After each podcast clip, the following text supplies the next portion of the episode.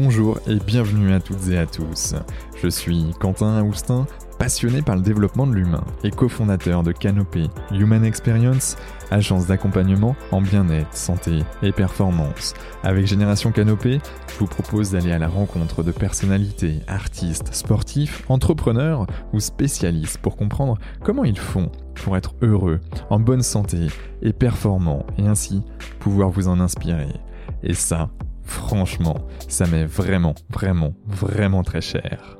Alors, prêt à embarquer avec nous? Je le savais. Let's go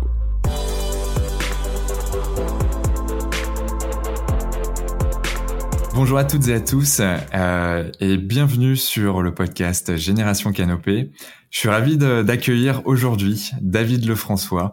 Euh, David qui est, qui est pour moi un, un mentor, une personne qui qui qui, qui m'a formé avec toute son équipe, euh, notamment Alina, il reviendra là-dessus. Et, et, je suis vraiment ravi de, de l'accueillir. Bonjour David. Salut Quentin, bonjour à tous. Très heureux d'être là. Ouais, super. Moi, ça me fait vraiment plaisir de, de t'accueillir. Comment vas-tu, David? Bah écoute, ça va. Je suis en pleine forme.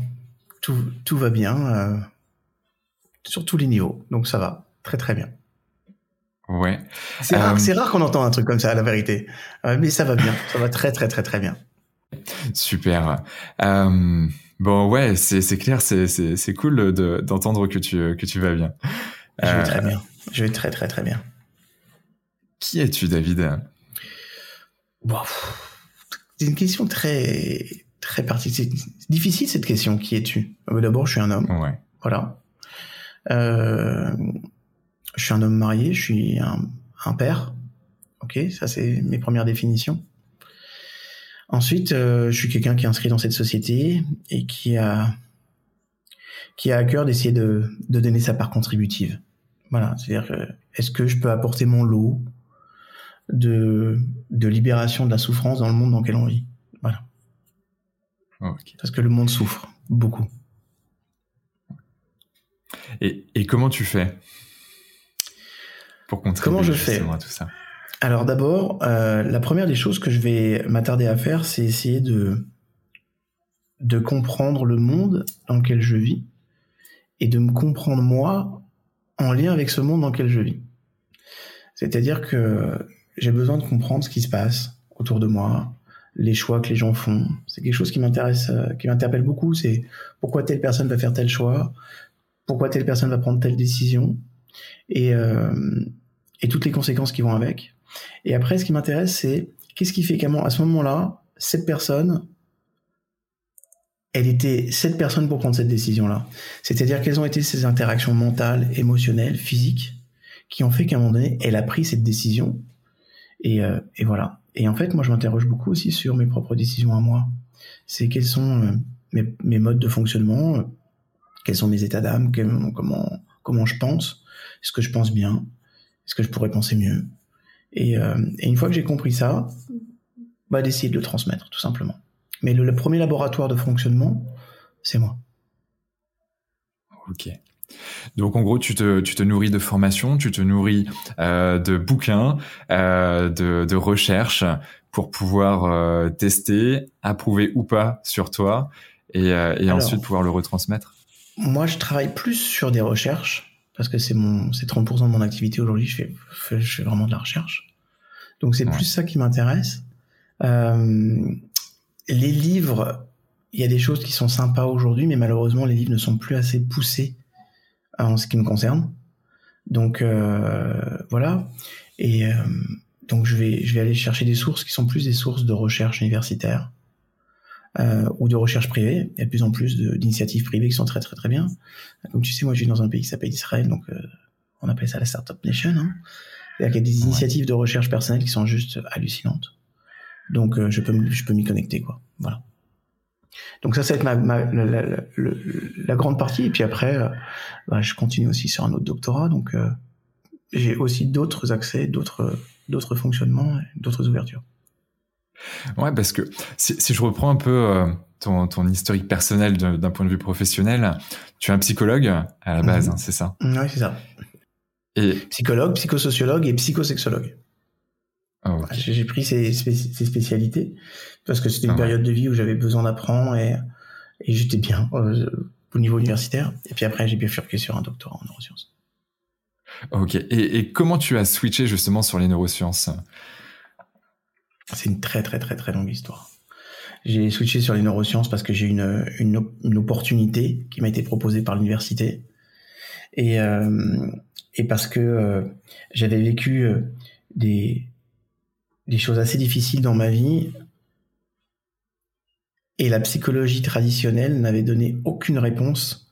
C'est-à-dire que moi qui pensais que j'étais psychologue, hein, j'étais déjà psychologue formé en tant que psychologue, mais je me suis retrouvé tellement en désarroi quand je me suis rendu compte que la psychologie que j'avais appris ne permettait en rien de m'aider dans ce que j'avais vécu. Euh, j'ai compris qu'il fallait aller à la, aller à la, source et arrêter d'avoir des personnes qui euh, qui essayent d'avoir une espèce de vue de l'esprit comme ça euh, sur des théories qui sont des théories plus qu'anciennes mais qui t'aident pas quand t'as besoin euh, et j'avais vraiment besoin de rentrer dans de la mécanique là plus rentrer dans dans quelque chose d'imaginaire mais de mettre les mains dans le cambouis presque oui c'est ça c'est à dire que euh, quand tu rencontres une difficulté euh, de vie et que et quand on, on, te renvoie à ton éducation, à ton truc, euh, bon, euh, c'est sans doute intéressant, mais je savais que c'était pas ça. Moi, j'avais vécu un trauma, donc le traumatisme, il fallait le traiter comme un traumatisme. Je voyais pas le rapport que je pouvais avoir avec les relations que je pouvais avoir avec mon père ou avec ma mère, et qu'à un moment donné, je trouvais ça tellement stupide, tellement débile, et, et, d'ailleurs, tu sentais que les mecs, en fait, ils avaient des théories et il fallait que je colle à la théorie. C'est-à-dire qu'ils voulaient essayer de me convaincre personnellement que ce que je vivais était en lien avec la théorie qu'ils avaient à l'esprit, alors que ça n'avait rien à voir. Et, euh, et du coup, en fait, euh, d'abord, un, ça m'a profondément dégoûté de l'approche psychologique traditionnelle. Et je me suis dit, bah, si c'est la psychologie, euh, je préfère pas, pas, me prétendre psychologue. D'ailleurs, c'est un, un c'est un statut auquel je n'ai jamais prétendu légalement. Hmm. Tu vois? C'est-à-dire que je me suis jamais inscrit à l'ordre des psychologues en France, par exemple, euh, simplement parce que euh, je me retrouvais pas du tout dans cette discipline et ce qu'ils pouvaient proposer. En revanche, qu'on commence à m'expliquer exactement l'interaction au niveau neurologique, de ce qui se passe au niveau biologique, des séquences qui sont amenées à, s'allumer ou pas dans le cerveau, là j'ai trouvé qu'on rentrait dans le concret, quoi. Et que et que ça ça m'a permis d'avoir des réponses beaucoup plus intelligentes, beaucoup plus puissantes et opérationnelles que que la simple psychologie. Donc euh, c'est comme ça que j'ai bifurqué de façon définitive dans ce domaine et que j'ai profondément abandonné euh, la psychologie. Ça veut dire pas que je ça veut pas dire que je rejette tout en bloc, surtout que moi j'ai été formé euh, et j'ai eu la chance d'être formé avec une par la voie non pas freudienne mais jungienne, tu vois et j'aime beaucoup ça. J'aime bien, je préfère 100, 100 000 fois cette approche. Mais, mais euh, je, aujourd'hui, mon salut passe par des recherches en neurosciences et, euh, et voilà, et que ça se connecte ou ça se connecte pas. Voilà, une émotion, ça se connecte ou ça se connecte pas. Et je trouve ça, je trouve ça rassurant, plutôt que de porter des jugements de valeur sur des choses que tu as faites ou pas faites ou, euh, ou des, des, des éducations que tu as reçues ou pas reçues c'était trop lourd pour moi. Ça, me correspondait plus en fait. Et pas du tout. D'accord. Et, donc du coup, euh, partie neurosciences, euh, partie coaching aussi, du coup, euh, parce que euh, parce que t'es parti dans les neurosciences pour comprendre un peu notre fonctionnement humain, notre biologie, notre neurobiologie. Et il y a eu le coaching qui est arrivé. Le coaching, est arrivé assez tôt dans ma vie quand j'étais en équipe de France de karaté où, là, pour la première fois, la fédération française avait fait venir un Belge d'ailleurs euh, sur la préparation mentale. Et c'était la première fois, moi, je, je, je, alors à cette époque-là, je suis jeune, euh, je suis jeune adulte. Je vais rentrer, euh, j'étais déjà en, en, équipe de France euh, junior, cadet et cadet junior. Et là, en fait, j'étais surclassé en senior. Et, et donc, j'ai bénéficié de cette approche-là et à cette époque-là, je faisais déjà une école de commerce euh, euh, pour faire plaisir à mes parents, parce que je savais pas ce que je voulais faire. Et je faisais psycho pour essayer de comprendre que la personne que j'étais. Et j'ai vu quelqu'un qui m'a offert un, une espèce de, de carrefour entre deux passions que j'avais, le sport et puis euh, la psychologie.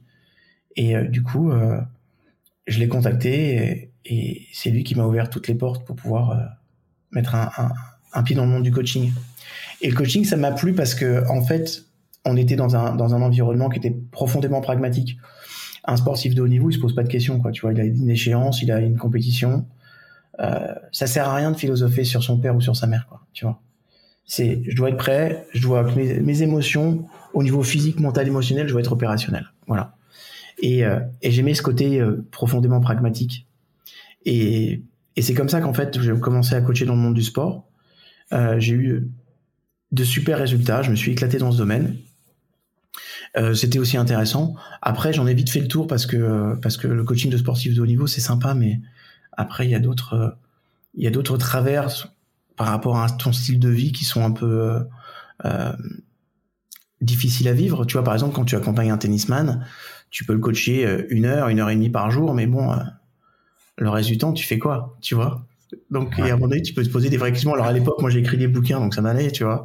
Mais c'est juste important de comprendre que j'avais besoin aussi de construire autre chose et puis de me rendre compte aussi à un moment donné que que j'en avais marre d'accompagner les personnes qui avaient le melon parce que les bon euh, les sportifs de niveau c'est aussi un très fort ego. C'est aussi ce qu'ils font qu'ils sont qu'ils sont sportifs et qu'ils réussissent plus que les autres. Mais j'ai travaillé dans des sphères où il y avait tellement d'ego tellement d'enjeux tellement d'argent que ça m'a assez dégoûté de ce, de ce domaine-là et d'un autre côté, je voyais des personnes qui avaient besoin de des mêmes stratégies pour réussir et qui mériteraient beaucoup plus que je porte mon attention sur eux, quoi, tu vois. Des dirigeants d'entreprise, euh, voilà, par exemple. Et donc, euh, j'ai orienté euh, sur la deuxième vague du coaching en entreprise. Et puis après, on est parti sur la troisième vague qui était là, celle du life coaching où tout le monde pouvait avoir besoin d'un coach. Un petit peu comment l'univers du coaching il est rentré un peu dans ma vie, quoi. Voilà. Euh, ok, du coup, neurosciences, neurosciences, très vite, t'es parti aussi sur les neurosciences motivationnelles. Euh, c'est quoi cette discipline en plus? Alors, en fait, en fait, les neurosciences, c'est comme, euh, c'est comme tu parles de médecine. Si quelqu'un te dit je fais, je fais médecine, assez rapidement, tu vas lui demander s'il se spécialise. Et les neurosciences, en fait, c'est d'abord c'est très très large entre la neuroéconomie, la neuroergonomie, euh, la neuropsychologie, enfin, et dans ces disciplines-là, tu as à l'intérieur encore des spécialisations. Et moi, j'avais décidé de me spécialiser sur les processus motivationnels. Pourquoi? Parce que justement, ce que j'avais pu remarquer dans l'univers sportif, et même l'univers de l'entreprise, c'est que les personnes qui réussissaient n'étaient pas obligatoirement euh, ceux qui étaient euh, les meilleurs. Mais par contre, c'était ceux qui étaient les plus motivés. C'était ceux qui lâchaient rien, qui étaient capables de, de renouveler leur, euh, leur motivation. Combien de fois on a vu des personnes qui étaient très douées et surdouées, mais qui vont avoir un premier échec et puis après ils y retombent plus. Tu vois? Hmm. C'est pas que donc c'est pas que le, problème soit un problème de compétence. C'est qu'il y, a un problème de motivation à aller jusqu'au bout, à se confronter à l'adversité, à accepter la difficulté, à échouer et à repartir quand même.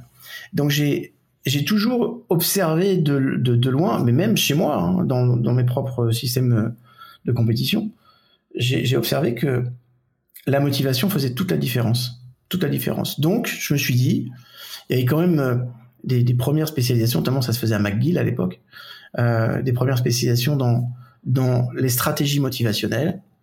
Et je me suis dit, je veux me spécialiser dans le domaine.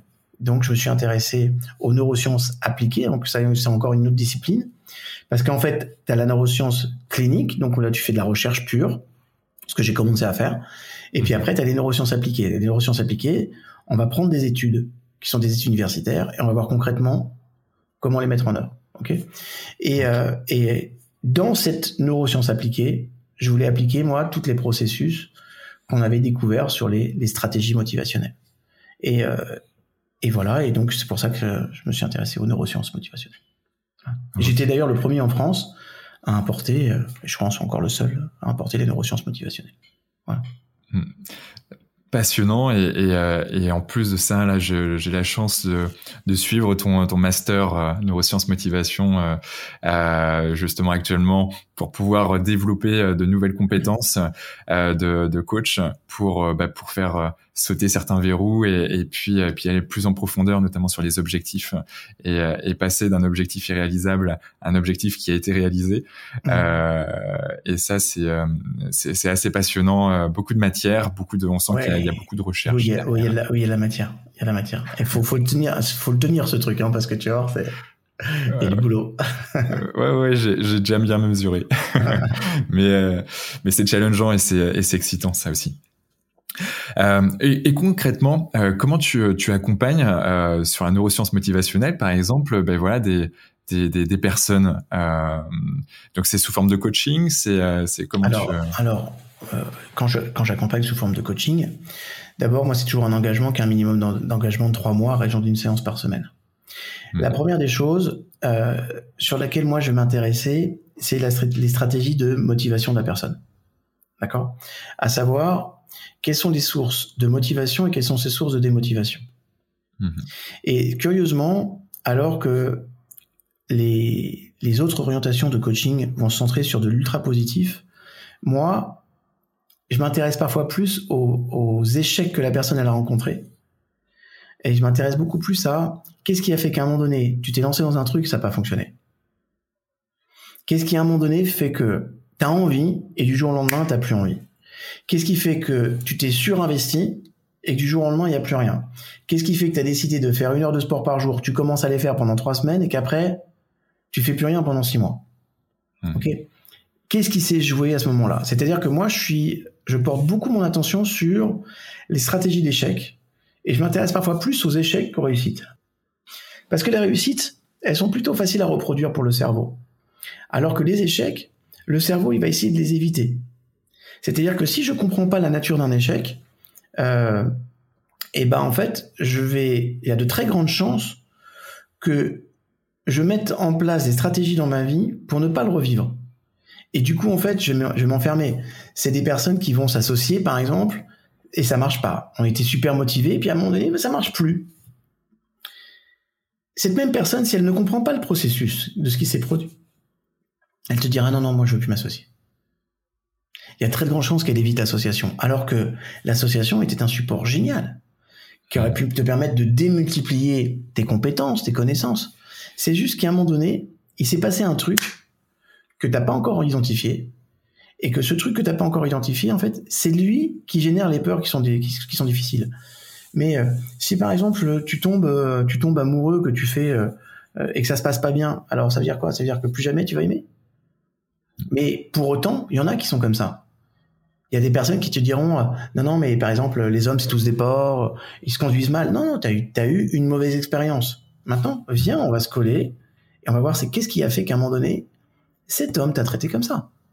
Qu'est-ce qui a fait que tu as eu cette expérience là Pourquoi toi tu l'as et d'autres ils l'ont pas du tout?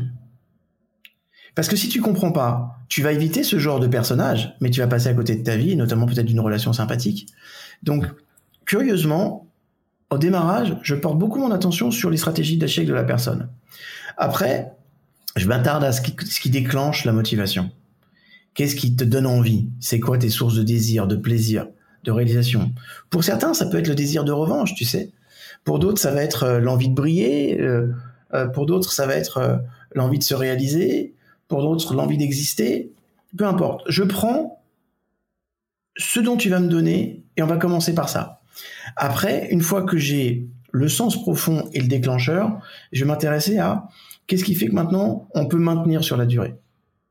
Et, surtout, je vais identifier mes stratégies de sabotage. Compte tenu de ce que j'ai compris dans le passé, je vais poser la question à la personne, et ok, te connaissant comme tu te connais, comment risques-tu de te saboter? C'est-à-dire, euh, bah, par exemple, la personne va dire, tu sais, moi j'adore lancer quelque chose, mais une fois que c'est lancé, après, je m'y intéresse plus. Ok? Donc, à un moment donné, c'est quoi les indicateurs qui montrent que quelque chose ne t'intéresse plus? Et on va les repérer et on va les anticiper. Parce que quand ces indicateurs vont venir, ça voudra dire qu'il faudra que tu apportes de la nouveauté. Il faudra que tu apportes euh, des, des, choses intéressantes. Voilà. Hmm. Donc, on va identifier ce qui va te permettre de maintenir et de préserver la motivation sur la durée. Et puis enfin, une fois que tout ça sera fait, qu'on aura atteint notre résultat, il faut le célébrer. Pour renforcer la motivation à repartir sur quelque chose de nouveau et euh, de propre. Voilà. Donc voilà les stratégies qu'on va mettre en œuvre. Et, euh, et ensuite, je, je cale mon coaching dans tout ça, à travers tout ça. Comment, comment tu fais pour avoir cette vitalité, cette énergie? Alors, il y a deux choses. Euh, non, plus, à mon avis, il y a plus que deux choses. Euh, d'abord, la première, je, je donne priorité à, à, mon activité physique. C'est-à-dire que, tu sais, quand tu quand as fait du sport de haut niveau, c'est très très dur d'arrêter la compétition parce qu'il te manque quelque chose. Et, euh, euh, moi, j'ai eu quand même tout un pan de ma vie dans laquelle tout était orienté autour du sport. C'est-à-dire le, mes études, c'était secondaire et ben, les copines, c'était secondaire. La seule chose qui comptait, c'était mon sport et, mes compétitions et tout ça. Donc, quand tu as passé tout un pan de vie comme ça, euh, c'est très difficile de décrocher. Donc, euh, d'abord, euh, euh, il a fallu que je préserve cette, cette, aptitude. Mais ça veut dire que, par exemple, moi aujourd'hui, quand je suis ici chez moi en Israël, je fais deux entraînements de sport par jour. Le premier entraînement de sport, je le fais le matin, et je fais du kickboxing, par exemple, parce que je change d'art martiaux tous les cinq ans. Là, en ce moment, c'est kickboxing. Donc, c'est génial. Et donc, je m'entraîne six fois par semaine, c'est-à-dire euh, tous les jours, à part, le, à part le samedi, à part le samedi où moi je fais Shabbat dans ma religion. Voilà. Et, et ça, ça je, je, vais placer mes entraînements selon les disponibilités de mon coach et je m'adapte assez. Donc, ça va, tu vois, par exemple, ce matin, je suis entraîné à 8 heures mais demain, hier c'était 9h30, demain ce sera 11h et je place ça dans ma matinée.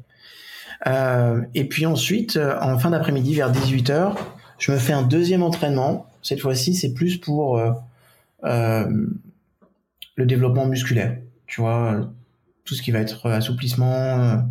Donc là, je me fais en, autour de 45 minutes, une heure de, de, workout. Je vais le faire près de la plage.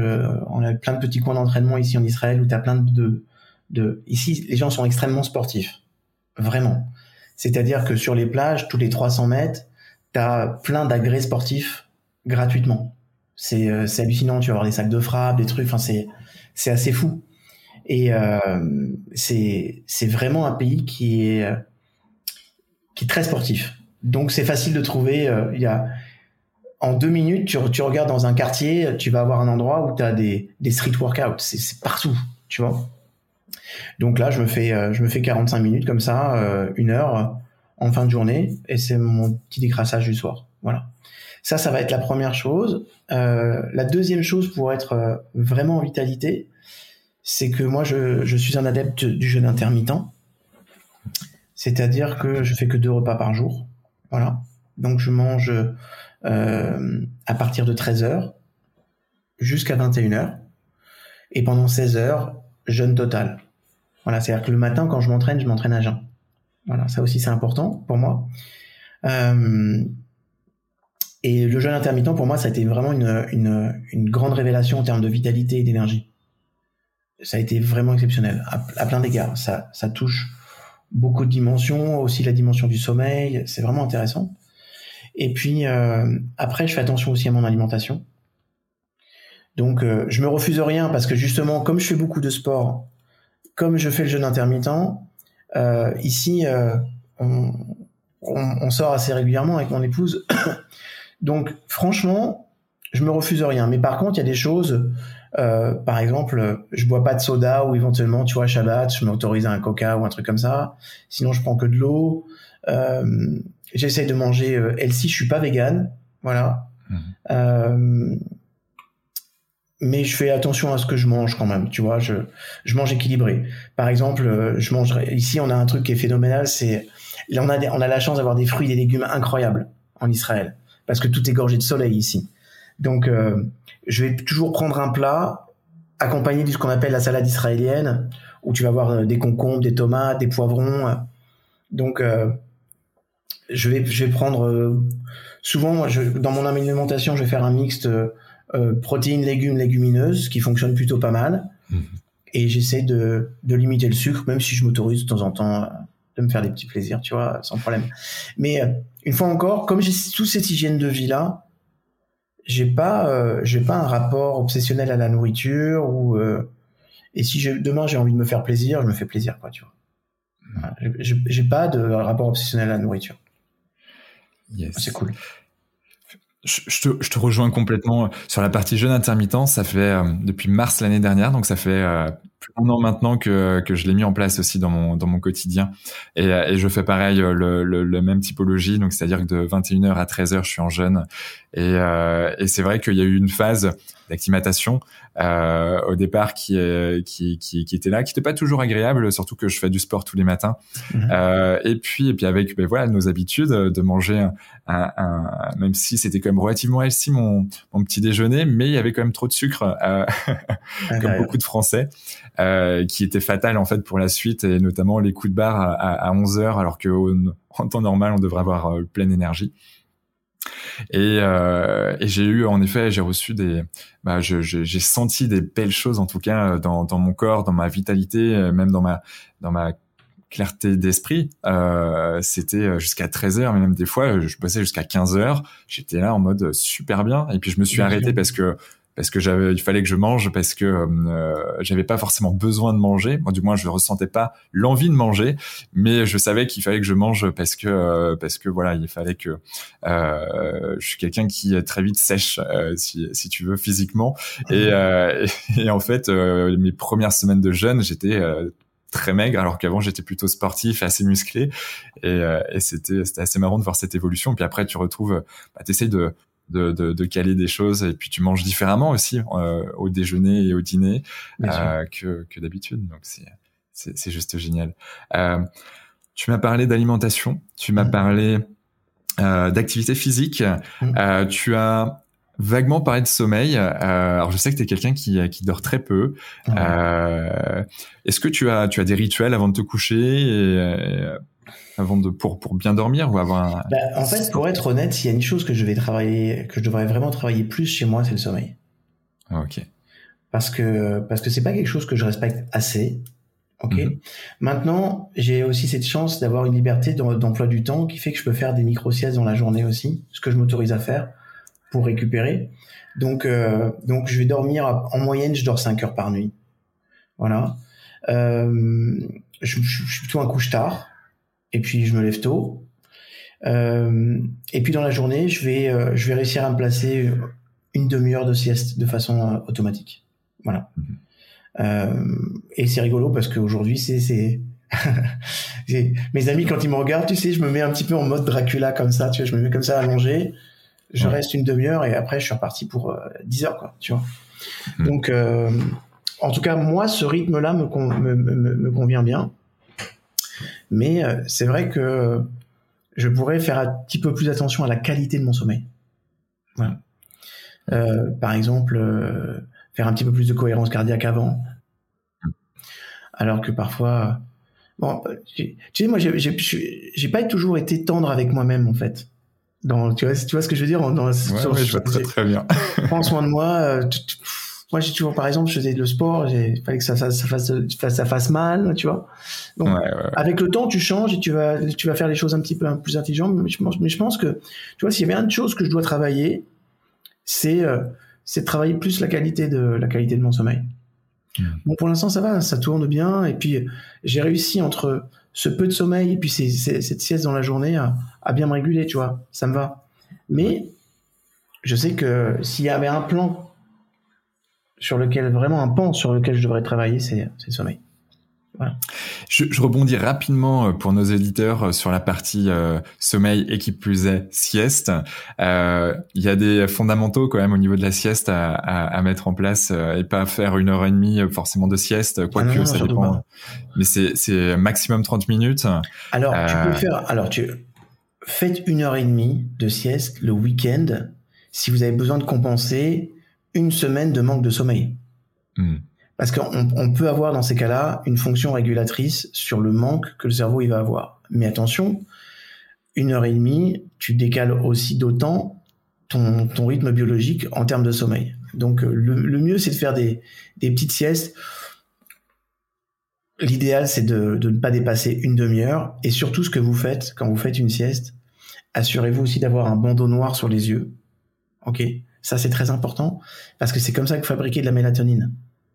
Si vous êtes, euh, si vous êtes vraiment dans un, endroit qui est trop éclairé à l'extérieur, on ne fabrique pas de la mélatonine. Alors que la, sieste, le gros avantage, c'est que si on arrive à avoir une production de mélatonine pendant la sieste, en fait, on va avoir une régulation énergétique sur le reste de la journée et le passage de, de la fin de journée entre le système sympathique et parasympathique est facilité parce qu'on a synthétisé de la mélatonine dans l'après-midi. Mmh. Donc, euh, c'est l'une des raisons, par exemple, pour laquelle euh, vous allez chez Google, ils, euh, limite, ils obligent à, que vous fassiez une sieste en milieu d'après-midi. Si vous allez en Chine ou au Japon, il y a plein maintenant de sociétés qui ont instauré la sieste de moins de 30 minutes dans la journée. Mais par contre, euh, ils le font vraiment avec un, bandeau noir. C'est mieux. Voilà. Ouais. Et, et, pour rebondir sur la qualité euh, de ton sommeil, David, moi ça fait euh, ça fait plus d'un an maintenant, un an et demi que j'utilise un bandeau qui s'appelle le bandeau Dream D-R-E-E-M, euh, qui envoie notamment des bruits roses à certaines parties de, de, de ton sommeil, qui permettent d'augmenter en fait la qualité euh, de, de, ton sommeil, qui est vraiment intéressante. Euh, Au-delà d'avoir tout un tas, alors moi je suis quelqu'un de très tech et qui aime bien connaître un peu euh, comment comment mon corps fonctionne et, euh, et avec des, des retours euh, voilà visuels. Là en l'occurrence, ça nous permet justement de bah, de, de, de, savoir comment on dort, combien de temps on dort, les différentes phases de sommeil que, que l'on a et en plus de ça, euh, ce bandeau euh, ben, nous permet de nous envoyer en effet des, des bruits roses quand il y en a besoin. C'est-à-dire vu qu'on oscille en permanence et dans certaines phases justement, il va équilibrer ces oscillations pour augmenter la qualité de sommeil, pour que ça soit beaucoup plus euh, réparateur euh, quelque part. Et, et puis, alors c'est une option qui est que tu ajoutes ou que tu annules. Mhm. et mais je sais, je sais pas où ils en sont. Moi, j'avais j'avais testé ce, ce bandeau, la Dream au tout début dans leur première application et c'était très compliqué pour moi de dormir avec. Ok. Je, je trouvais que c'était euh, le l'ergonomique. L'ergonomie n'était pas confortable. Okay. Euh, maintenant, euh, je, je, pense qu'ils ont dû faire évoluer le produit, peut-être le simplifier, tu vois, mais mais au départ, c'était, euh, je, je, trouvais que c'était plein de promesses, c'était vraiment intéressant, mais à l'utilisation, c'était c'était moins facile. Voilà. Ouais. Mais c'est intéressant. C'est assez, euh, c'est assez marrant que tu, que tu m'en parles. C'est vrai qu'au départ, euh, bon, quand t'es seul aussi, euh, c'est, euh, c'est ok. Euh, quand t'es seul dans ton lit, certes au début, ça peut, ça peut gêner, surtout quand il fait potentiellement très chaud. Et là aussi, c'est un point de vigilance quand on fait de, quand on dort, c'est bien d'avoir une, une chambre à, à température ambiante, au moins 18 degrés, voire un peu moins. c'est, c'est l'idéal. Mais, euh, mais cette partie-ci, en effet, euh, quand il fait un peu trop chaud et qu'on a le bandeau là qui nous permet de, qui, qui, qui nous fait suer, c'est pas forcément des plus agréables. Mais ça n'empêche que aujourd'hui, c'est un des outils, on va dire, portatifs euh, les plus pointus pour récupérer de la data vis-à-vis de notre sommeil. Un, c'est super intéressant de ce côté-ci. Et d'autres aussi, ben voilà, il y a ce, ce fameux bruit rose. Et moi, j'ai vu vraiment une évolution entre sans le bandeau et avec le bandeau. Ouais. Et Ouais, ouais, j'ai vraiment vu mon niveau de qualité qui est vraiment progressé et, et diminué même en fait de, de 30 minutes en fait mon sommeil. Je me réveillais en pleine forme euh, et ça, j'ai trouvé ça assez assez fabuleux et, et depuis, bon, je, je le garde. Excellent, excellent. Euh, moi, une chose qui m'a vraiment euh, aidé dans mon dans la qualité de mon sommeil, c'est euh, de me tenir à faire ma cohérence cardiaque. Tu vois. Ouais. Ça, par contre, ça aide beaucoup. Euh, et c'est quelque chose que, que je fais un petit peu plus aujourd'hui, tu vois. Et tu en fais tous les combien dans ta journée de la cohérence cardiaque? Juste avant ton coucher ou c'est plusieurs fois dans ta journée?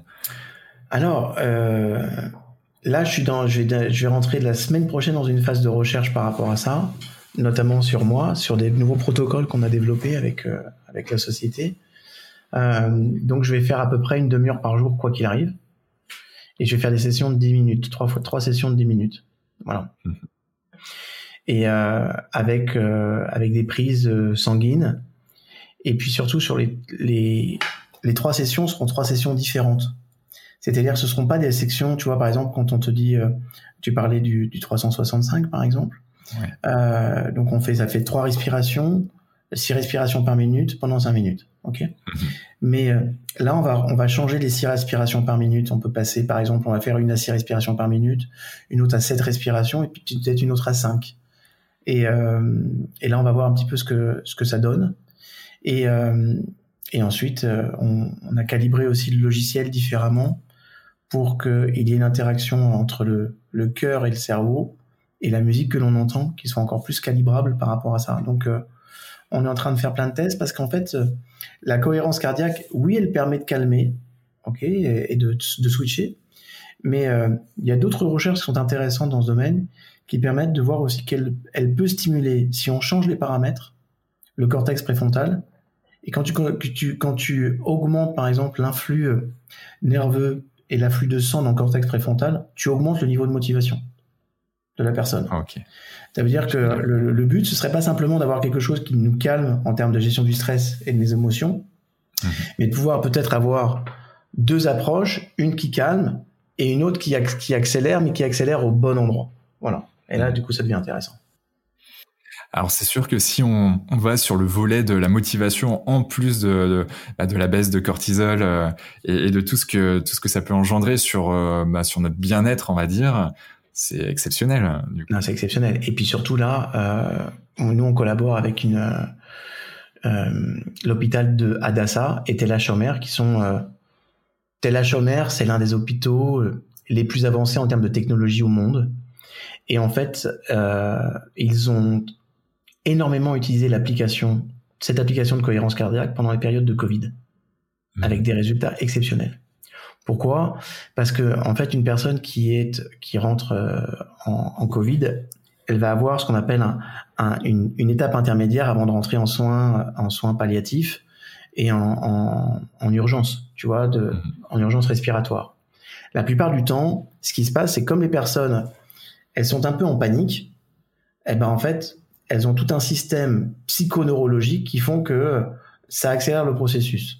Ils ont décidé avant ça de faire faire de la cohérence cardiaque plusieurs fois par jour aux personnes avec les, avec l'outil qu'on est en train de, sur lequel on est en train de travailler. Et, euh, et ça, ça, réduit de 50%, 50% le fait que les personnes passent, partent en, en, en réanimation. Donc c'était juste énormissime. Donc là, ils l'ont inscrit comme, un, comme euh, une structure de protocole à l'université euh, euh de pas à l'université mais à, à l'hôpital d'Adassa. Donc mhm. c'est vraiment c'est vraiment intéressant. Ça veut dire que euh, on peut avoir vraiment des interactions et, réduire le, stress d'une maladie avec ça. Voilà. Il y a des, il y a des compagnies euh, euh, américaines aujourd'hui qui, mhm. quand tu as fait un arrêt cardiaque, vont faire deux choses. Ils vont te donner une somme d'argent. Tu, tu vas par exemple avoir 50 000 dollars, ce qui est une grosse somme d'argent qui permet d'acheter une belle voiture, un truc comme ça. Et ils le font parce qu'ils se disent, une personne qui a fait un arrêt cardiaque, il, a, il vient de passer à côté de la mort. Il faut tout de suite qu'il ait une surprise hyper positive. Et ils te disent que ces 50 000 dollars euh, sont liés au fait que la personne utilise un outil de cohérence cardiaque et qu'elle le fasse tous les jours. Et on sait qu'aujourd'hui, par exemple, tu prends la Fédération française de, de cardiologie, ils, ils instaurent l'utilisation de la cohérence cardiaque comme un des 10 points permettant de ne pas, de ne pas retomber, de ne pas avoir de résurgence de crise cardiaque. C'est quand même intéressant. C'est ça, confirme hein, ce que ce que je pensais profondément de la cohérence cardiaque après avoir lu. Euh, a, je reviens sur des bouquins, mais il y a un certain nombre de bouquins sur la cohérence cardiaque notamment le nerf. En fait, je me suis intéressé d'abord au nerf vague, et puis ensuite, je me suis intéressé à la cohérence cardiaque parce que la cohérence cardiaque permet de travailler aussi sur son sur son nerf vague, euh, et puis avec toutes les toutes les connaissances et toutes les compétences qu'on peut développer derrière, euh, avec le sympathique, le parasympathique, etc. Mais euh, mais c'est c'est juste génial. Et en fait, concrètement, comment comment cette application va fonctionner? Euh, C'est c'est de la musique que l'on met dans les oreilles ou euh, comment comment ça se passe? Alors en fait, en fait, ce qu'il faut savoir, c'est que D'abord, euh, cette application, elle fonctionne grâce à une rencontre d'un docteur qui a été ah. aussi euh, chercheur à, l'Institut Weizmann. Weizmann, euh, c'est l'un des plus grands pôles de recherche d'Israël. Toutes les grosses innovations dont, dont Israël est fier aujourd'hui, la plupart d'entre elles ont été fabriquées par des gens de chez, chez Weizmann.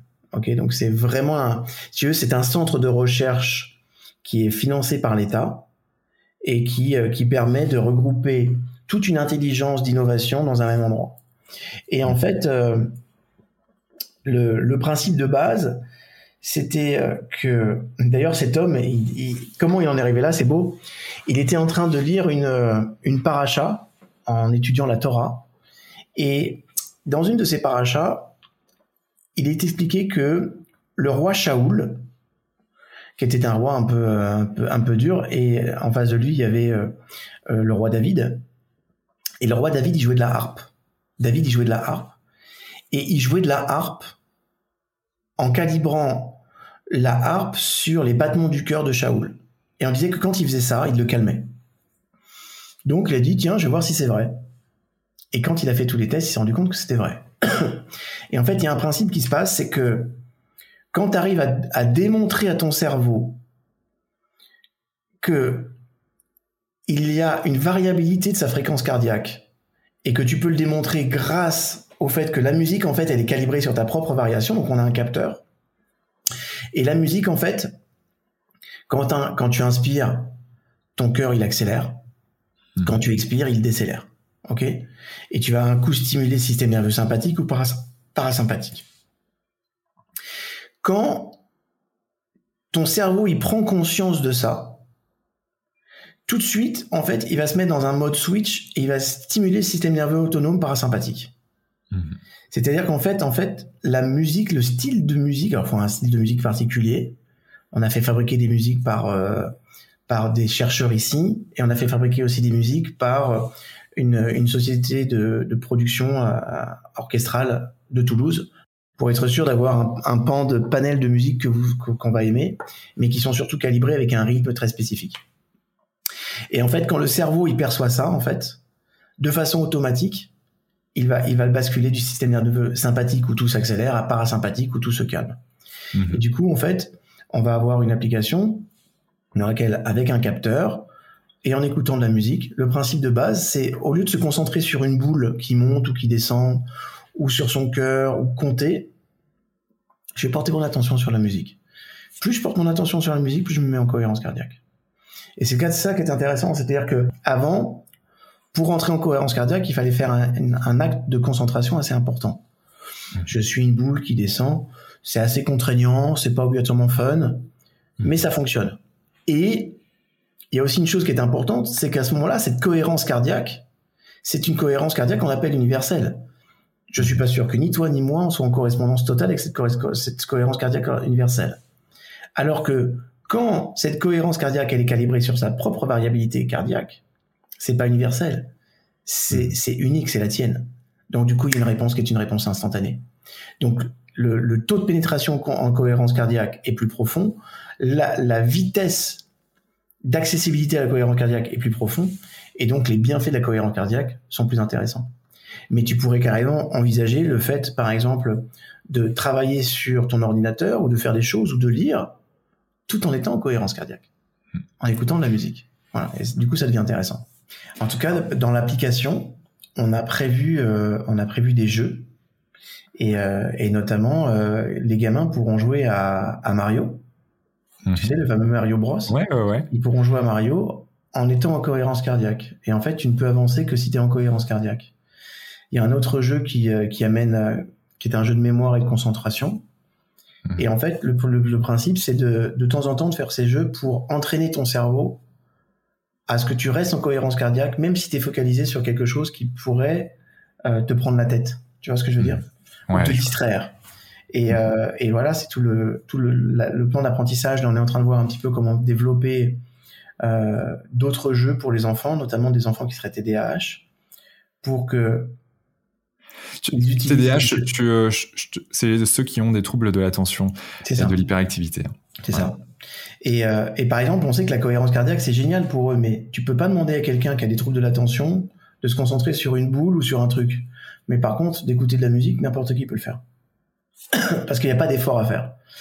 Et donc, euh, tu vois, par exemple, sur les premières recherches qui ont été menées par HeartMath sur les sur la cohérence cardiaque, les gars te disaient qu'à un moment donné, il fallait pas faire trop de cohérence cardiaque parce que ça ça fatiguait c'était ça fatiguait la personne. Euh, et c'est vrai, si tu dois te concentrer pendant 5 euh, minutes, 10 minutes, une, une demi-heure sur quelque chose, il y a un moment donné, tu éplises ton capital volonté. Tu sais, dans, dans le, parce qu'en fait, le cortex préfrontal, il a été super utilisé. Mais c'est quelque chose qui disparaît complètement quand c'est la musique qui te met en cohérence cardiaque. Mmh. Et donc, du coup, euh, euh, ça veut dire que on, on sait que, par exemple, une personne qui veut changer sa structure métabolique, par exemple, elle doit faire une demi-heure de cohérence cardiaque par jour. Voilà. Mais faire des séances, une séance d'une demi-heure, c'est, contraignant. Mais tout le monde peut s'asseoir et écouter une bonne musique pendant une demi-heure. Hmm. C'est facile, tu vois. Et du coup, en fait, on a simplifié le processus. Et plutôt que d'être dans une fonction volontaire, on est dans une fonction euh, euh, automatique. Et là, ça devient vraiment intéressant parce que les utilisations sont énormes, tu vois, sur les émotions, sur euh, sur les addictions, sur tout ça. Génial, hâte de pouvoir euh, la tester.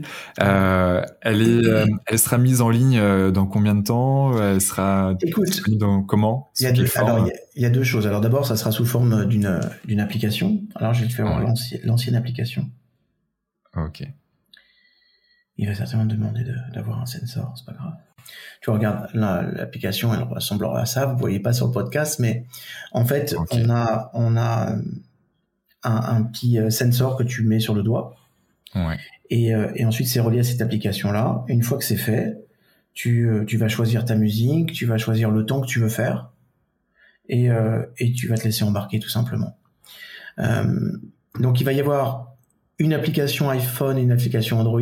Le problème aujourd'hui, c'est qu'iPhone, euh, c'est un petit peu plus compliqué. Tu vois, par exemple, euh, sur l'application Android, on avait besoin simplement d'un code barre, de scanner le code barre du petit euh, euh, connecteur avec. Là, il faut qu'on rajoute une, une puce, une micro puce. Donc, euh, et iPhone a franchement complexifié les choses, mais je pense que d'ici 2-3 semaines, on aura terminé la recherche et le développement là-dessus. On a aussi fabriqué un, un, logiciel, et là on est dessus à fond, pour permettre aux thérapeutes, aux coachs, de pouvoir suivre ce que vont faire leurs clients. Hmm. C'est-à-dire qu'imaginons que je te coach et je te dis voilà, c'est important que tu fasses une demi-heure de, cohérence cardiaque par jour, je serais capable de savoir combien de temps tu as fait de cohérence cardiaque par jour et si tu étais vraiment en cohérence. Et on va te demander t'appeler dire écoute Quentin, écoute, ce serait franchement pose-toi deux minutes là. Fais ta cohérence cardiaque, c'est vraiment important pour toi et tout ça. Donc, je vais avoir des retours qui sont euh, des datas qui sont vraiment aussi intéressantes. Et euh, donc, on espère sortir ça euh, dans, dans un mois ou deux.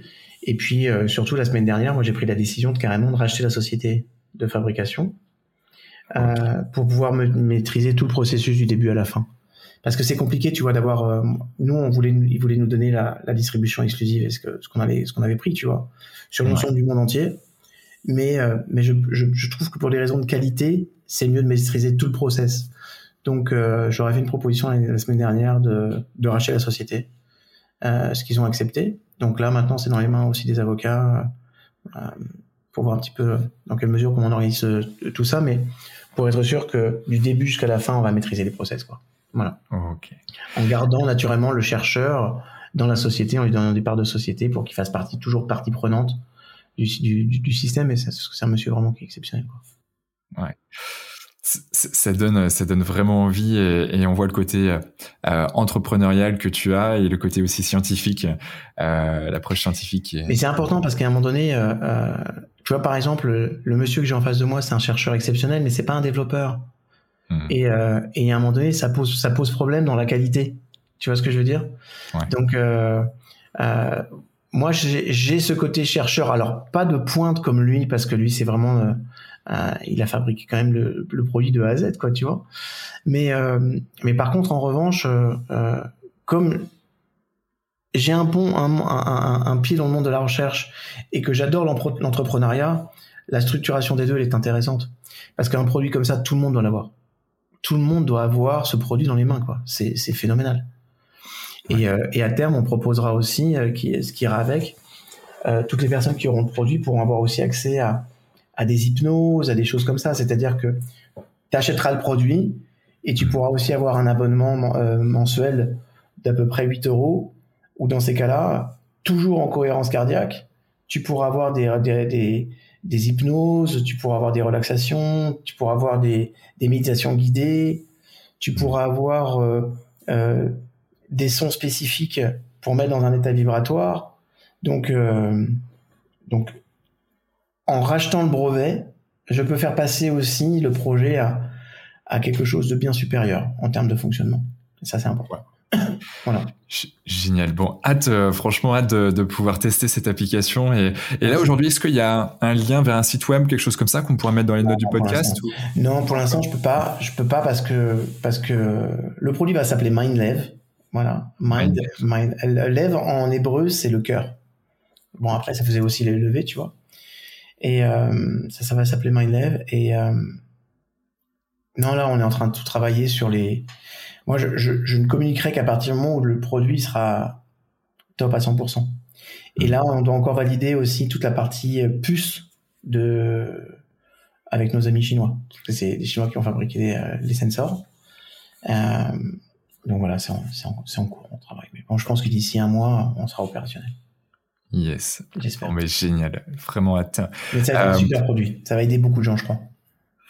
Ouais, sur, plusieurs volets. Hein. Il y a la partie santé, euh, il y a la partie performance euh, que, que je vois, euh, mine de rien. Et puis même tout simplement bien-être global. oui, et puis la, la, dimension thérapeutique, tu sais. J'ai discuté avec une, une amie la dernière fois qui, qui a perdu son, son mari d'un cancer qui n'arrivait pas à s'en remettre. Ouais. Et, et à un moment donné, j'ai dit, bon, peut-être t'es jeune, il va falloir aussi que tu passes à autre chose. Elle me dit, mais j'y arrive pas. Au niveau émotionnel, j'y arrive pas. Et euh, en moins de trois semaines, en utilisant euh, l'application, elle a complètement régulé ses émotions. Ça veut pas dire qu'elle n'est plus triste, mais ça veut dire qu'elle est plus envahie par cette tristesse et qu'elle peut continuer à vivre normalement. Hmm. Et donc, du coup, euh, anticiper et, et, et se projeter dans l'avenir. Et ça, ça change tout en fait dans une relation ou dans une perspective de vie. Donc, euh, donc les applications vont être absolument phénoménales. Les la préparation des aux examens pour les enfants qui ont peur. Euh, enfin, tout, tout, tout, tout est assez fabuleux. Et moi, j'aimerais vraiment qu'on inscrive ce produit comme un produit simplement d'hygiène de vie, quoi. Hmm. Et surtout derrière, avec tout ce qu'on va développer en termes d'hypnose, de relaxation, ça, ça va être aussi une application qui permettra, même si t'as pas la cohérence cardiaque, d'être dans, dans un train et de te dire, euh, je m'ai fait une petite séance de relaxation ou de méditation pleine conscience guidée, quoi, tu vois je, vois très bien le, là où tu la vision en tout cas que tu as du, du produit et, et, je trouve ça assez fantastique et je, je partage en tout cas euh, cette, cette, vision de la tech mine de rien.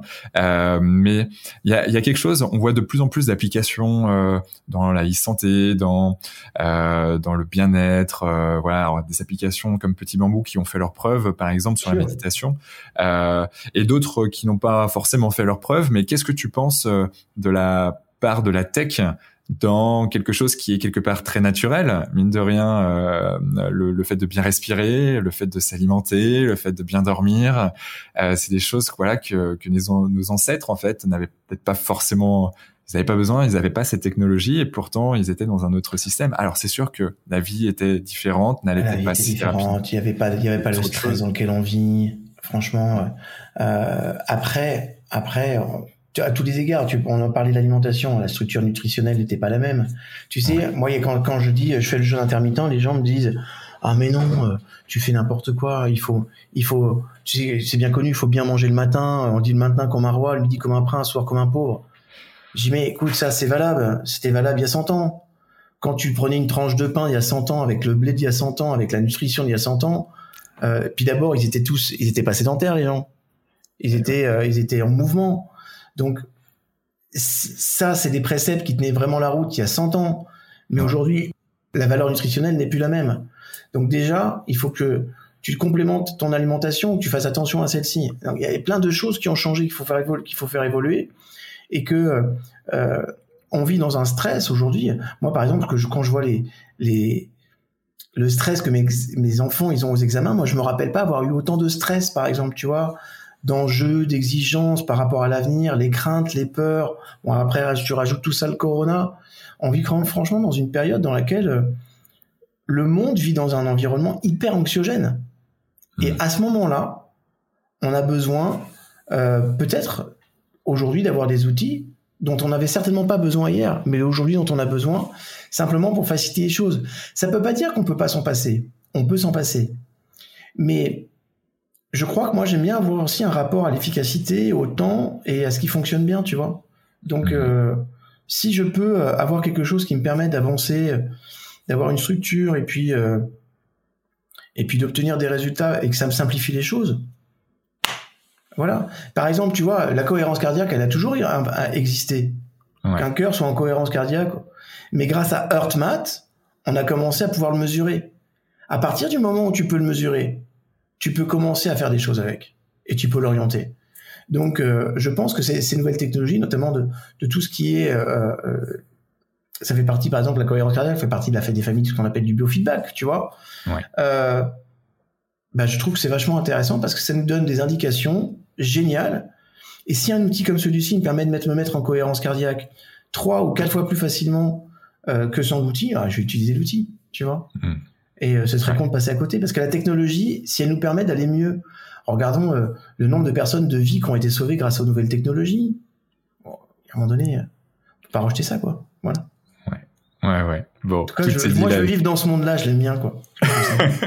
Surtout à Israël, euh, à Israël euh, où, où tu as toute cette startup nation là grouillante de, de, de, de cerveaux, de start-up, de, ah, de, de, choses nouvelles, de technologies euh, novatrices. C'est fou. Il y a, ici, il y a 7000 startups on sait qu'à peu près, euh, tu as, au moins deux personnes sur cinq qui travaillent pour une startup en Israël. Ouais, tu, tu, me donnes vraiment envie d'y aller. Hein. euh, comment tu fais pour être heureux ou tendre vers un certain bonheur, David? D'abord, je fais du bien. Voilà.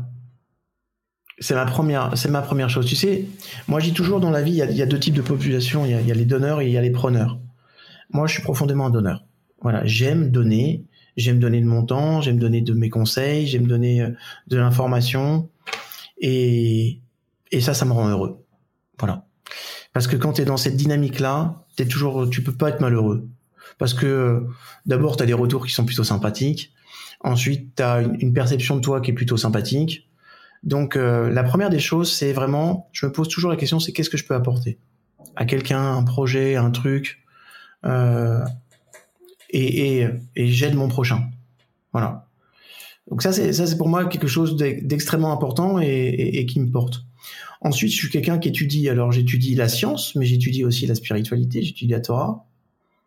Donc, euh, c'est aussi quelque chose qui m'amène à, à mieux réfléchir, à bien réfléchir. Voilà. Et puis, euh, et puis, je me pose la question toujours euh, qu'est-ce que je peux faire? Est-ce que ce que je fais est juste? Est-ce que ce que je fais est bien? Ça, ça me rend heureux. Après. Euh, je fais tout pour avoir une qualité de, de relation avec mon épouse qui est au top aussi. Alors on est comme tous les couples, hein, ça nous arrive de nous engueuler, mais mais ça dure pas. Et puis surtout, ça fait avancer les choses. Mais comment te dire, voilà, je. En tout cas, moi, j'ai pris la ferme intention d'être heureux tout le temps. Donc, je fais des choses que j'aime. je fais très attention avec euh, avec qui je passe du temps. Je passe du temps avec des gens qui sont positifs, des gens qui sont négatifs ou qui sont qui parlent mal des autres. Je passe pas une minute avec elles, voilà. Donc euh, je fais le tri aussi, hein, je fais le tri euh, de mon environnement. Euh, et puis en fait, tu sais, moi j'ai de la chance d'organiser ma vie autour de choses que j'aime. J'aime mon boulot, je peux faire du sport quand je veux, je suis mon propre patron, je m'organise un petit peu comme je veux. Euh, j'ai réussi à avoir à mener avec le temps une équipe euh, dans, dans mes sociétés. Euh, je pense que beaucoup de d'entrepreneurs doivent envier euh, la qualité de mon environnement professionnel, que ce soit les personnes avec lesquelles je bosse, que je recrute. mais pour ça, ça passe par un truc, c'est je m'assure aussi que elles, soient aussi heureuses, par exemple, les assistantes ou mes collaborateurs. Donc, rends heureux les autres et euh, tu es sûr d'être heureux. quoi. C'est ça le principe en fait. Donc euh, ma question c'est qu'est-ce que je peux faire pour rendre ma femme plus heureuse, mes enfants plus heureux, mes collaborateurs plus heureux, mes clients plus heureux? Et euh, de te mettre dans ces dynamiques-là te rend heureux et franchement on me le rend bien quoi. Tu vois. tu vois par exemple moi je, je ne contrôle jamais l'emploi du temps de mes collaborateurs. Jamais. Mhm. Je ne contrôle jamais leurs vacances. Totale confiance. C'est un, un truc, euh, tu veux pas prendre, prendre une semaine de vacances. Voilà. La seule chose que je sais, c'est qu'on a des échéances, des exigences, des trucs, on a de la qualité. Si on respecte à ça, pourquoi je vous ferais chier? Pourquoi je vous serais sur votre tête ou... Hmm. Non, non, c'est... sois épanoui, éclate-toi là où, dans ce que tu fais, et à coup sûr, ça va fonctionner. Voilà. Hmm. Donc, je suis, je suis proche de mes collaborateurs aussi. Yes. et donc, concrètement, le conseil que tu donnerais justement aux personnes qui euh, qui sont pas forcément heureuses, mais qui veulent tendre à plus de bonheur dans leur vie, ce serait quoi? D'abord, d'abord, faites du bien aux autres. Oublie-toi toi-même. Tu veux, tu veux être bien, tu sais, quand tu sers ton prochain, d'abord tu vas t'apercevoir que euh, ils ont des vies qui sont parfois beaucoup pires que la tienne. Ok? Donc ça permet de relativiser beaucoup. Ensuite, quand tu sers ton prochain, cette dimension de l'altruisme en fait va nourrir chez toi une neurochimie qui fabrique déjà de l'endorphine, de l'ocytocine. Et, tout ça en fait, ce sont des biochimies qui sont des biochimies qui te qui te te mettent dans des états internes qui sont positifs. Donc faites du bien et posez-vous la question aujourd'hui, qu'est-ce que je vais apporter à l'autre?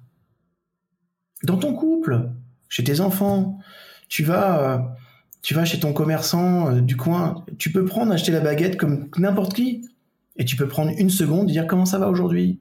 Comment ça va votre mari? J'ai cru comprendre que la semaine dernière, il avait une, petite opération, ça s'est bien passé. Transmettez-lui, transmettez-lui mes amitiés.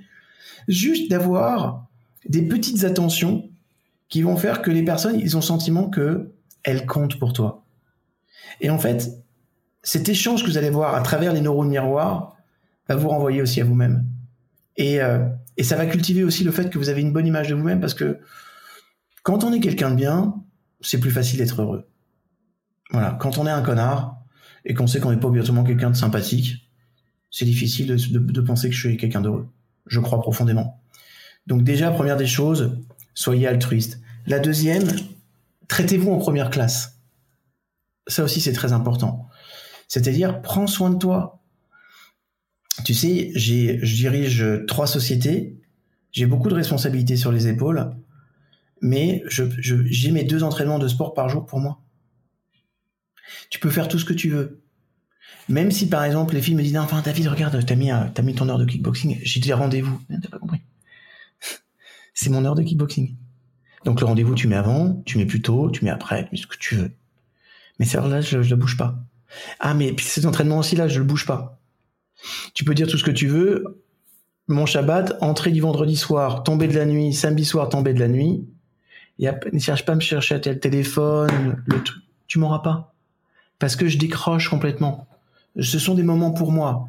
Et c'est ça aussi se traiter en première classe, c'est de se dire, OK, la plupart de mon temps, je le passe mon temps pour aider les gens et pour qu'ils soient plus heureux, pour retirer leur souffrance. Mais il faut certainement pas que je m'oublie, quoi. Parce que sinon, j'aurais pas l'énergie pour pouvoir le faire. J'ai besoin de prendre soin de moi. Tu vois, par exemple, Shabbat, moi, je vais prier, je vais à la synagogue, je prie pour, j'ai une, une, une, une, relation qui est importante avec, euh, avec Dieu. Et puis après, l'après-midi, je me fais une longue marche avec ma chienne. C'est hyper méditatif, quoi. Mais par contre, je te... après cette journée-là, tu peux me demander tout ce que tu veux. Hein. Moi, je bouffe le monde. Rien, il y a rien qui me fait peur. Et une journée comme ça, sans technologie, sans rien, ça vaut une semaine de vacances. Ou t'es complètement sur ton Instagram. Tu vois ce que je veux dire? Ouais, je Donc, euh, donc voilà. Donc j'ai une vie qui est qui est sympa, mais elle est tournée vers les autres, mais elle est aussi tournée sur moi. Tu vois ce que je veux dire? Je m'oublie pas. Et c'est ça aussi une condition sine qua non pour être heureux, parce que il n'y a rien de plus frustrant que de tout donner pour les autres et à un moment donné de s'oublier soi. Non, non. Je ne peux donner que ce que j'ai. Je peux donner de l'énergie si j'en ai. Je peux donner de l'amour si j'en ai. Je peux donner de l'argent si j'en ai. Je peux donner des connaissances si j'en ai. Mais ça veut dire que j'en ai. Ça veut dire que je m'occupe de moi. Voilà. Mhm. Je prends soin de, de, moi. C'est comme ça. Voilà. Et euh, il y a des moments, je vais dire à mon épouse, j'ai besoin de, de, me retrouver, j'ai tout seul, je prends deux heures. Elle accepte. Ouais. Pour me dire, mais non, j'aimerais bien que ces deux heures, tu les passes avec moi. Oui, c'est moi, ça. Mais j'ai besoin, j'ai besoin d'un temps pour moi, là. Tu vois. Et c'est un, un, super équilibre à trouver justement entre le partage, donc d'être avec les autres, et puis d'être avec soi-même également. Euh, et, et, à partir du moment où on a trouvé cet équilibre, justement, bon là, c'est là qu'on qu'on performe, qu'on est heureux, qu'on est, qu'on est bien. Se traiter en première classe. Se traiter en première classe, c'est vraiment ça. Tu traites en première classe, et plus tu vas te traiter en première classe, plus tu seras pouvoir à, même de traiter les autres en, première classe. Ça, sera, facile. Yes. Euh, je vais arriver sur les dernières questions. Hmm. As-tu un gris-gris, euh, une croyance, quelque chose que tu n'oses pas forcément crier sur tous les toits, mais, mais tu as avec toi et tu dis euh, ça, ça me, c'est mon truc à moi? Non, non, j'ai pas ça. le seul gris-gris que je vais avoir, c'est que moi j'ai une, une, une vraie croyance en Dieu. Voilà. Et que quand tu as cette croyance-là, tu as besoin de rien d'autre. Tu vois, franchement, j'ai pas besoin d'apparat en fait. Euh, j'ai une relation et cette relation, elle, me va bien. Euh, dans certaines situations de vie, je me suis rendu compte que il y avait l'existence d'une force bien supérieure à la mienne. Et euh, voilà. C'est ça mon gris-gris. Voilà. Quoi qu'il arrive, je sais que je suis pas seul. Jamais. Jamais. Donc ma, ma, grande force à moi, euh, c'est cette croyance-là aussi. Et de, de savoir que bah, cette présence, elle est là pour me protéger, quoi. Parce que je l'ai vu à plein d'égards dans ma vie, quoi. Même parfois quand j'ai vécu des moments très difficiles, avec un tout petit peu de recul et d'objectivité, je me disais, mais waouh, heureusement que ça m'est arrivé, quoi. Mais heureusement que ça m'est arrivé et que ça m'est arrivé comme ça et pas autrement. Sinon, ça aurait été une catastrophe. Voilà. Donc ouais, j'ai eu du bol. J'ai eu du bol et j'ai eu de la chance d'avoir une vraie relation euh, euh, intime et, euh, et, je la cultive et je la nourris et ça c'est bien aussi. C'est important. Voilà. Merci pour ces quelques mots. Où est-ce qu'on peut te suivre, David? Le mieux, c'est YouTube. YouTube, c'est quand même ça grand public. Après, j'ai un site internet qui s'appelle euh, davidlefrançois.com, tout attaché. Où là, j'ai tout ce que je propose, mes programmes. Si tu veux vraiment retrouver toute mon actualité, ce que je fais, ce que je propose, c'est davidlefrançois.com. Et puis, euh, puis voilà, déjà c'est pas mal. Ouais, ouais, ouais. Il y a de la matière. Euh, je ouais, et après il y a Instagram, Facebook naturellement, mais, ouais. mais euh, surtout les réseaux sociaux, quoi. Voilà. Yes. Ouais, c'est présent.